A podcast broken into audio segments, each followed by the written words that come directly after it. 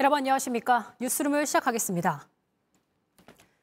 팔레스타인 가자 지구의 무장 세력 하마스가 이스라엘에 대한 대대적인 기습 공격을 가하면서 중동 정세가 급격히 얼어붙고 있습니다. 이스라엘은 사실상 전쟁으로 간주하고 곧바로 보복 공격에 나섰고 이틀간 양측 사망자만 최소 500명이 넘었습니다. 먼저 김한수 기자입니다. 팔레스타인 가자 지구의 고층 빌딩이 거대한 폭발음과 함께 무너집니다. 팔레스타인 무장단체 하마스의 근거지로 추정되는 곳들도 폭격을 받습니다.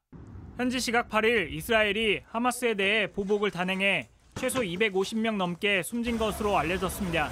כל המקומות שהחמאס מסתתר בהם, פועל מתוכם, נהפוך אותם לאיי חורבות. אני אומר לתושבי עזה, 이스라엘은 가자 지구로 향하는 전력과 물품 공급을 차단했습니다.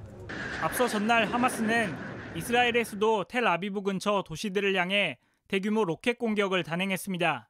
비슷한 시각 가자 지구와 가까운 아슈켈론 등 이스라엘 남부 지역 곳곳에 침투해 시가전을 펼치기도 했습니다. 이 공격으로 이스라엘 주민 최소 300여 명이 목숨을 잃고 1,500여 명이 다친 것으로 외신은 전했습니다. בסביבות השעה 6 בבוקר בערך נפל פה טיל ליד הבית. אה, כתוצאה מכך הכל נשרף, הבית נהרס, חלונות. 하마스는 이스라엘 주민과 군인 수십 명을 인질로 잡아 가자 지구로 데려가기도 했습니다. 이런 가운데 레바논 무장단체 헤즈볼라도 이스라엘 북부 지역에 박격포 공격 등을 벌였고 이스라엘은 이들 지역에도 보복 공습을 가했습니다. JTBC 김한수입니다. 사태가 심각해지면서 국제사회도 긴박하게 움직였습니다. 미국은 이스라엘에 대한 흔들림 없는 지지를 재차 강조했고 유엔은 긴급 안전보장 이사회를 열기로 했습니다. 워싱턴에서 김형국 변이 보도합니다. 조 바이든 미국 대통령은 주말 오후 긴급 연설을 통해 이스라엘 안보에 대한 미 정부의 지지는 확고하다고 강조했습니다. When I spoke with Prime Minister Netanyahu this morning, I told him the United States stands with the people of Israel in the face of these terrorist assaults. 토니 블링컨 미 국무장관은 이스라엘 대통령 및 외교 장관과 통화하고 하마스의 공격을 규탄하는 한편 미국의 연대를 거듭 확인했습니다. 로이드 오스틴 미 국방장관은 군 주요 지휘부 회의를 소집해 이스라엘 지원책을 논의했습니다. 바이든 행정부는 내년 대선을 앞두고 전통적으로 팔레스타인 편에서 온 사우디아라비아와 이스라엘의 관계 회복을 추진해 왔습니다. 하지만 이번 무력 충돌로 미국의 중동 정책이 흔들릴 수 있다는 관측이 나옵니다. 중국 정부는 양측이 즉각 휴전하고 항구적인 평화를 모색해야 한다고 주장했습니다. 안토니우 구테어스 유엔 사무총장은 더 큰 혼란을 피하기 위한 모든 외교적 노력을 촉구한다고 밝혔습니다. 유엔 안전보장이사회는 긴급 회의를 소집해 이번 사태를 논의하기로 했습니다. 워싱턴에서 JTBC 김영구입니다. 이렇게 세계의 시선이 다시 중동의 화약고에 쏠리고 있습니다. 국제외교안보부 윤세민아 기자와 함께 얘기 나눠보겠습니다. 자, 우선 하마스가 대대적으로 이렇게 기습을 한 이유가 뭘까요? 네, 일단 하마스는 팔레스타인에 대한 탄압을 중단시키는 게 이번 전쟁을 시작한 이유다 이렇게 밝혔습니다. 지난해 말 네타냐후 총리가 재집권한 뒤 가자 지구에 대한 탄압이 잦아진 점 등을 이유로 든 건데요.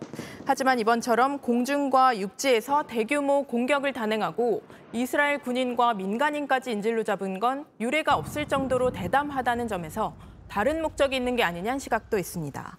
오랜 실정으로 입지가 좁아진 하마스가 마침 이스라엘과 사우디아라비아의 관계 정상화 흐름에 못마땅한 이란과 손을 잡고 중동 정세를 뒤집어 보려는 시도가 아니냐는 겁니다. 사실 그동안 이스라엘은 압도적인 군사력으로 어, 무장 세력을 제압해 왔었는데 이번에는 제대로 대응하지 못했다는 지적들이 많습니다. 네, 미국 뉴욕타임스는 그래서 이번 공격이 한마디로 이스라엘판 9.11 테러다 이렇게 진단을 했습니다. 실제 로켓포 공격을 막던 첨단 방공망 시스템 아이언돔을 뚫고 수도 텔아비브 코 밑까지 로켓포가 날아왔기 때문입니다. 무엇보다 하마스가 직접 이스라엘 땅까지 침투해서 민간인을 무차별 공격해 충격이 크다는 건데요. 잠시 영상을 함께 보시겠습니다. 공습 당일 이스라엘 남부 지역에서 열린 축제 현장입니다. 축제를 즐기고 있는 수백 명의 머리 위로 이렇게 작게 보이는 게 행글라이더를 타고 내려오는 하마스 대원들입니다. 이렇게 기습적으로 내려와서 축제는 아수라장이 됐고요. 다른 곳도 이렇게 행글라이더를 타고 내려오거나 가자 지구의 철조망을 끊고 침투하는 하마스 대원들의 모습이 포착되기도 했습니다. 네, 정말 영상만 봐도 상당히 긴박한 모습입니다. 근데 현지에 우리 국민들도 있을 텐데 지금 현재 모두 안전한 상태인 거죠? 네, 현지엔 570여 명이 거주하고 있는 걸로 파악이 됐는데 외교부는 현재까지는 우리 국민들의 피해는 없다고 밝혔습니다. 다만 무비자로도 방문이 가능해서 성지 순례나 여행 목적으로 들어간 여행객들이 추가로 있을 수 있어서 외교부도 예의 주시하고 있습니다. 윤세미다 기자 이야기 나눠봤습니다. 고맙습니다. 자, 그럼 이번엔 이스라엘 현지를 연결해서 현재 상황 알아보겠습니다. 예루살렘을 여행하다가 긴급하게 출국 준비를 하고 있는 한국 여행객 한 분이 연결돼 있습니다. 안녕하세요. 괜찮으십니까? 네, 안녕하세요. 네, 지금 테라비브의 공항에 대피하셨다고 들었는데 이스라엘을 빠져나가려는 사람들이 많다면서요? 네, 테라비브 벤구리온 공항에 와 있는데요. 원래 있던 예루살렘에서 공항 오는 기차가 1시간 정도 지연돼서 이동이 쉽진 않았는데 도착하니까 많은 사람들이 출국을 위해서 공항에 대기하고 있는, 있습니다. 오전에 이미 많은 항공편들이 취소돼서 언제 이곳을 벗어날 수 있을지 다들 기약 없이 기다리는 중인 것 같습니다. 정말 많이 당황스러우실 텐데 혹시 다른 한국 여행객들의 소식 들으신 게 있습니까? 어, 개인 블로그를 통해서 현재 이스라엘 영해행 중이신 한국분들 몇 분과 안부를 주고받고 있습니다. 이동이 쉽지 않아 현재, 현재 호텔에 대기 중이신 것으로 압니다. 그 외에는 대사관과 한인의 측으로부터 단체 카톡방에 초대받아 현황을 공유받고 있습니다. 그리고 앞서 여행하셨던 예루살렘은 가자 지구와 조금 떨어져 있긴 하지만 혹시 그곳도 공격을 받았습니까? 예루살렘 같은 경우에 어제 오전 7시 정도부터 요란하게 공습 경보가 울렸고 호텔 투숙객들 모두 짐을 챙겨서 로비로 뛰쳐나가는 분위기였습니다. 예루살렘이 직접적으로 공격을 받진 않았지만 미사일 요격 소리로 추정되는 폭발음이 꽤 가까이서 어, 수차례 들렸습니다. 네, 부디 무사히 돌아오시길 바라겠습니다. 인터뷰 고맙습니다. 네, 감사합니다. 아프가니스탄 북서부 헤라트주에서 강진이 발생해 벌써 2천 명이 넘게 숨졌고 부상자도 만 명을 넘어섰습니다. 하지만 인명 피해는 더 늘어날 것으로 보입니다. 이희정 기자입니다. 무너진 건물 잔해와 돌무더기가 곳곳에 가득합니다. 그 옆으로 담요에 덮인 시신 여러 구가 놓여 있습니다.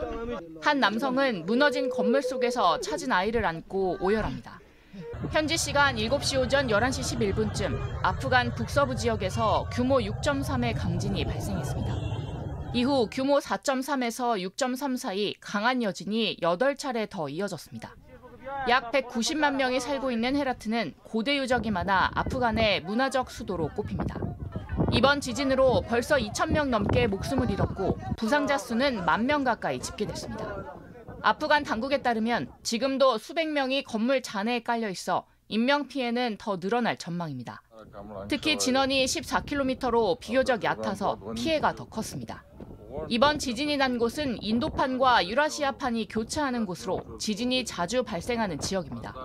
지난해 6월에는 팍티카주에 규모 5.9 강진이 발생해 1000명 이상이 사망했고 이재민 수만 명이 발생했습니다. JTBC 이희정입니다. 강서구청장 보궐선거가 사흘 앞으로 다가왔습니다. 어제 끝난 사전투표도 역대 지방선거와 재보궐선거를 통틀어 최고 투표율을 기록했습니다. 선거전이 갈수록 뜨거워지는 가운데 여야는 오늘 막판 유세를 이어갔습니다. 강희연 기자입니다. 보궐선거를 앞둔 마지막 주말인 오늘 여야 모두 집중 유세에 돌입했습니다.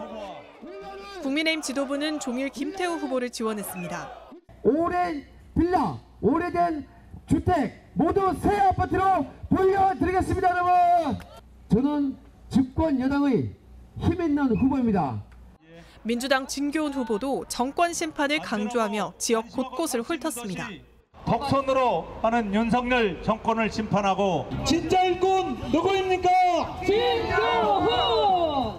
전날까지 지난 이틀간 치러진 사전 투표에서 투표율은 22.64%를 기록했습니다.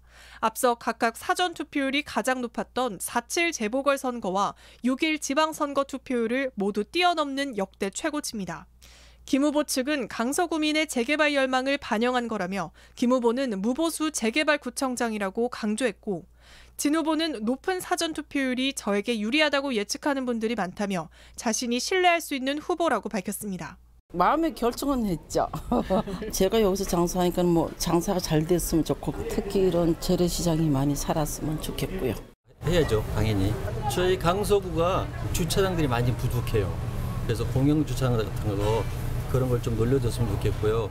여야는 막판 표심을 잡기 위해 선거 날인 오는 11일까지 총력을 다할 계획입니다. JTBC 강현입니다. 사라지는 지하수 연속 보도를 통해 지하수를 너무 빼낸 탓에 인도네시아 수도 자카르타가 가라앉고 있는 상황을 전해드렸습니다. 그런데 이번엔 새 수도를 만들면서 동남아의 아마존이라 불리는 보르네오 섬의 생태계마저 파괴하고 있습니다. 정혜성 기자가 취재했습니다. Gempa bumi, tsunami, kebakaran hutan, gunung berapi, dan tanah longsor. 새 수도 누산타라가 들어설 인도네시아 보르네오 섬을 찾아가 봤습니다. 공항에서 내려 차로 2시간, 숲길이 끝없이 이어집니다. 그런데 잘려나간 나무들이 눈에 띄기 시작합니다. 새롭게 정부 청사가 들어설 누산타라에 도착했습니다. 지금은 보시다시피 이렇게 건물 털을 닦는 작업을 진행하고 있습니다. 내년 10월까지인 조코이 대통령 임기 안에 수도를 옮기기 위해 속도를 내고 있습니다. 위에서 내려다보니 광활한 열대우림 한 가운데가 뻥 뚫린 듯 흙바닥이 드러났습니다. pemerintah ya pindah pindah di sini ya ya menjadi ibu kota ya mau tidak mau kami juga mendukung. 정부는 숲의 도시를 만들겠다고 합니다. 하지만 계획대로면 뉴욕 면적의 3배가 넘는 땅에 나무가 잘려나갑니다. 이 열대우림에 살던 여러 희귀종은 터전을 잃게 됩니다. 50년 전보다 80% 줄어든 보르네오 오랑우탄도 그중 하나입니다. we lost or we lack of green public space. And also we in Walhi, we strongly demand our government to stop new building. 지구 3대 허파로 불리는 이 섬에 열대 우림이 훼손되면 온난화 문제에도 나쁜 영향을 줍니다. 가라앉는 자카르타의 문제가 보르네오 섬으로 옮겨붙은 상황.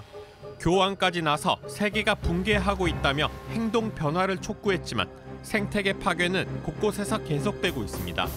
JTBC 정혜성입니다.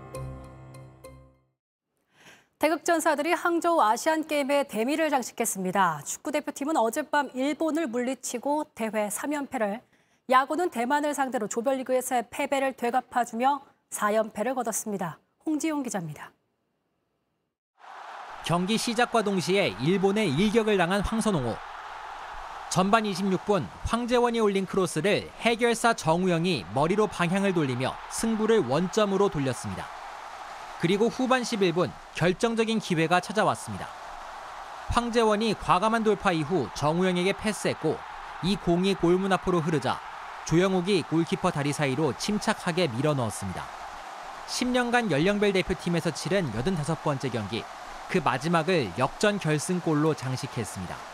동생들이 많이 있었는데 형으로서 또 하나 해준 것 같아서 기분이 좋습니다. 이강인은 절묘한 공격 전개와 날카로운 프리킥, 수비 가담까지 모든 힘을 짜냈고 마침내 마음의 짐을 털어냈습니다. 빨리 소집 오지 못해서 마음이 좀 무겁고 너무 미안한 마음이 있었는데 이렇게 목표를 이룰 수 있게 되어서 너무 기쁘고 너무 조별리그에서 뼈아픈 패배를 안긴 대만을 다시 만난 류중일호에서는 선발 투수 문동주가 빛났습니다. 시속 163km에 이르는 빠른 공을 앞세워 6회까지 삼진 7개를 잡아내는 무실점 역투를 선보였습니다. 어릴 때 아빠가 아시안 게임 코치로 갔다 오면서 그때부터 금메달에 대한 꿈을 꿨는데 이룰 수 있게 돼서 너무 좋고요. 이후 대표팀은 최지민과 박영현, 고우석으로 이어지는 필승조가 끝까지 대만 타선을 틀어막으며 대회 4연패와 세대 교체를 동시에 이뤄냈습니다. JTBC 홍지용입니다. 배드민턴에선 안세영 선수가 29년 만에 여자 단식 정상에 올랐습니다. 경기 도중에 오른쪽 무릎을 다치고도 정신력으로 상대를 압도했습니다.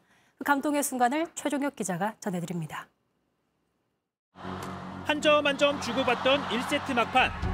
무릎을 부여잡은 안세영이 의료진을 부릅니다. 오른쪽 점프 동작을 할 때 무릎이 펴지는 동작에서 좀 통증을 느꼈었고 몸을 자유롭게 움직이지 못하면서도 1세트는 잡았지만 2세트부턴 달랐습니다. 연속 득점을 내주며 점수가 벌어졌는데 조급해하진 않았습니다. 다쳐서 그런가 좀 마음이 편해지고 갑자기 힘이 빠지더라고요. 그래서 오히려 스트로크 하나에 집중할 수 있어서 무릎이 정상이 아니라고 판단하곤 과감한 전략을 택했습니다. 두 세트는 과감하게 포기했습니다. 체력이 자신이 있기 때문에 어떻게든 랠리를 좀 길게 가져가고 상대 선수를 좀 멀리 뛰게 하는 두 선수 모두 물러설 수 없는 3세트. 코트는 넓게 강약 변화를 주는 안세영의 공격에 천위페이는 거듭 실수가 이어졌고 공을 따라가지도 못할 만큼 다리 힘이 풀려버렸습니다. 그렇게 집중력을 잃지 않은 안세영은 5년 전 생애 첫 아시안게임 첫 경기 패배를 남긴 천위페이를 꺾고 정상에 올랐습니다. 지는 상황에서 정말 많이 배웠고 정말 그 상황이 저를 이렇게 잘 성장하게 만들어줬기 때문에 왕관 세리머니로 금메달을 자축한 안세영은 오늘 국민들이 보는 앞에서 진짜 왕관을 쓰곤 막오른 안세영 시대를 알렸습니다. 꿈을 꾸니까 정말 할 수 있고 파리에서도 얼만큼 제가 성장할지 너무 기대가 돼서 어, 좀 설레기도 하는 것 같습니다. 항저우에서 JTBC 최종혁입니다. 이렇게 우리에게 큰 기쁨과 잊지 못할 감동을 남겼던 아시안 게임이 오늘로 16일간의 축제를 마무리합니다. 우리 선수도 해단식을 갖고 이제 내년 파리 올림픽을 빛내겠다고 다짐했습니다. 바로 항저우 연결해 보겠습니다. 오선민 기자, 폐막을 앞둔 항저우 분위기 어떻습니까? 네, 아시안 게임 폐막이 3시간도 채 남지 않았습니다. 제가 나와 있는 주경기장에서 폐회식이 진행되는데요. 개회식에서 성화를 점화했던 디지털 거인이 다시 등장해서 작별을 고할 예정입니다. 항저우 시내 곳곳은 낮부터 차량이 통제된 상황입니다. 좋은 성적을 낸 우리 선수들이 참 많았는데 그 중에서도 MVP가 정해졌다면서요? 네, 이번 대회를 취재했던 한국 기자단의 투표로 선정됐는데요. 그 주인공은 수영의 김우민과 양궁의 임시연입니다. 모두 처음 출전한 아시안 게임에서 3관왕을 한 선수들인데 상금 3천만 원까지 받게 됐습니다. 최강 막내라고 해주는 것도 너무 감사드렸고요. 그리고 믿고 있었다고 얘기해주는 사람들이 너무 많았었는데 우리 선수들 마지막까지 정말 최선을 다했는데 이번 대회 성적표도 나왔죠? 금메달 42개를 따낸 우리나라는 중국과 일본에 이어 종합 3위에 올랐습니다. 당초 목표였던 금메달 50개는 이루지 못했지만 놀라운 성장을 확인한 것도 분명합니다. 총 22개 메달을 따낸 수영은 전성기라는 말까지 나오는데요. 14개의 종목에서 한국 기록도 새로 썼습니다. 황선우를 비롯해 김우민, 백인철, 지유찬 등 여러 선수가 고르게 활약, 활약한 점도 고무적입니다.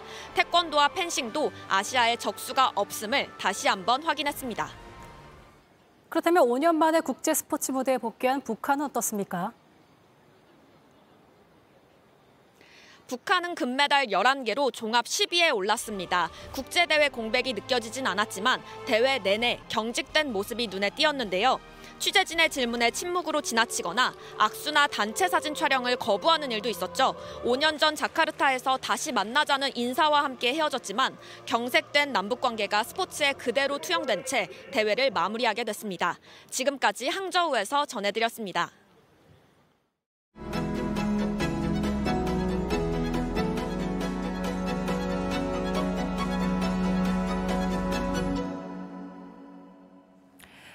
드라마 무빙으로 멋지게 날아오른 분이죠. 초능력을 가진 순수 청년 김봉성 역의 배우 이정아 씨를 뉴스룸에 모셨습니다. 안녕하세요. 네, 안녕하세요.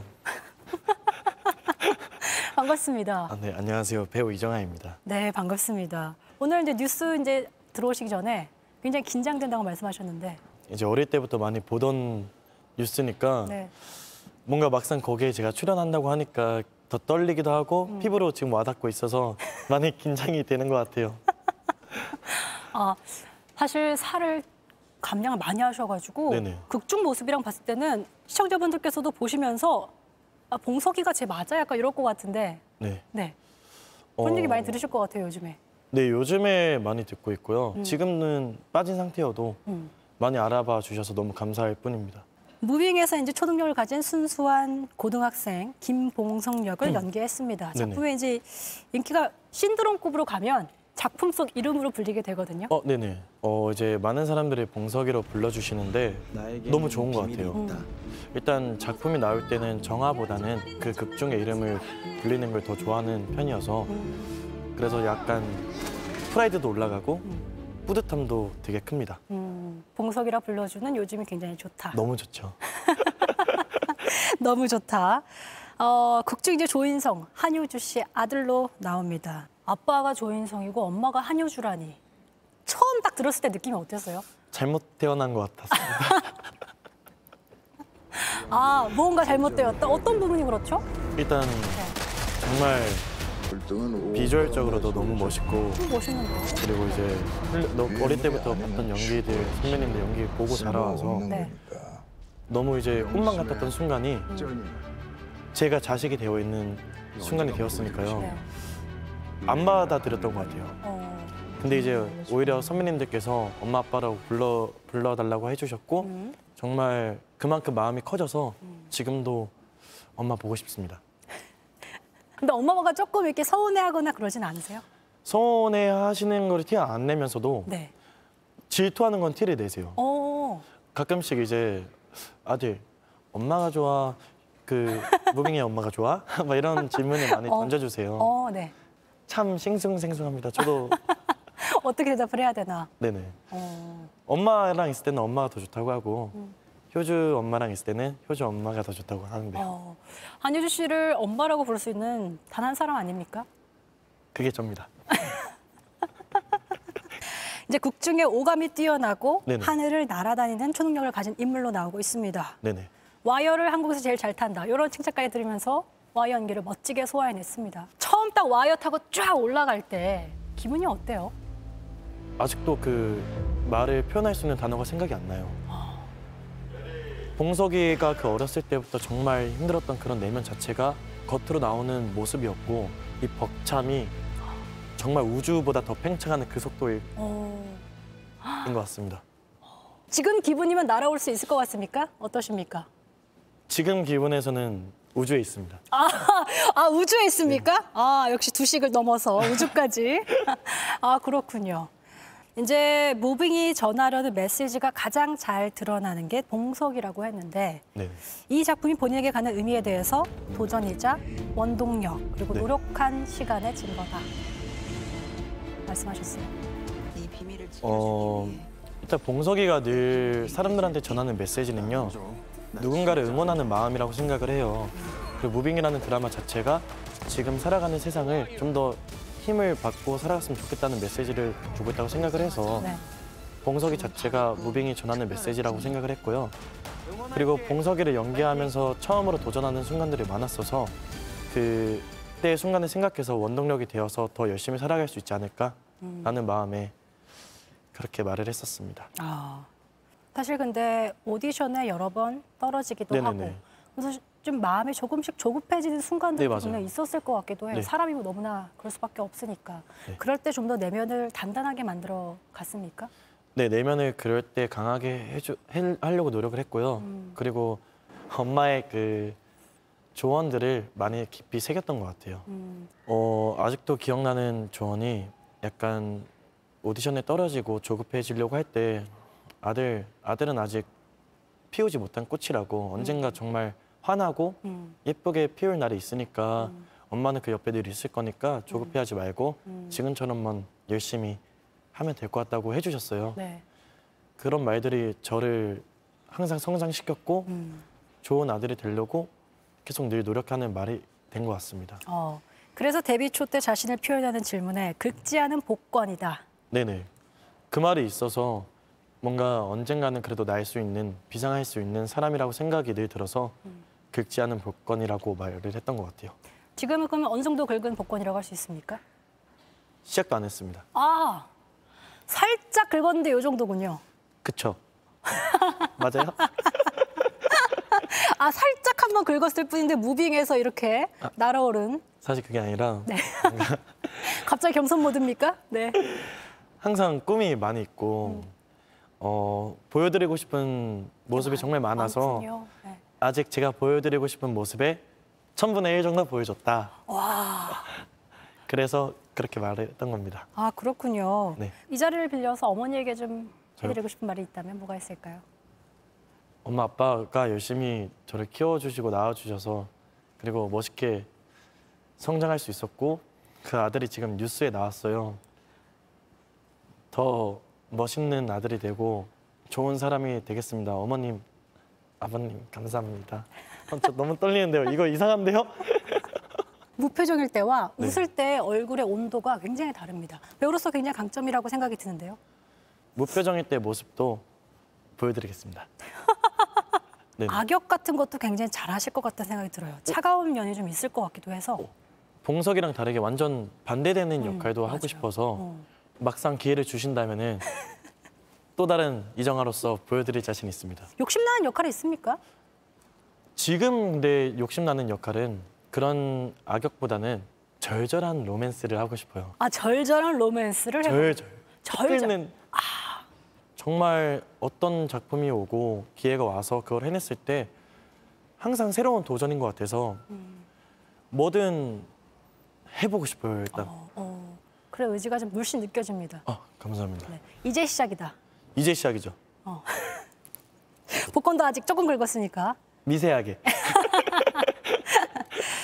캐릭터 그 자체인 배우, 바다 같은 배우가 되고 싶다라는 게 이정아 배우가 말하는 그런 느낌인 거죠. 네, 바다가 계절마다 주는 마음이 다르잖아요. 그래서 아까 다양한 매력을 보여드리고 싶었던 것처럼 그 바다를 바라봤었을 때 느끼는 감정들을 저한테서도 느껴주셨으면 좋겠다는 연기를 보여드리고 싶어서 그렇게 말씀을 했, 말을 했어요. 네, 알겠습니다. 바다 같은 배우, 네. 계절 따라 색을 변하지만 한결 같은 또 아, 네 맞아요. 그런 배우가 되기를 기대하겠습니다. 감사해요. 인터뷰 고맙습니다. 어, 제가 더 감사합니다.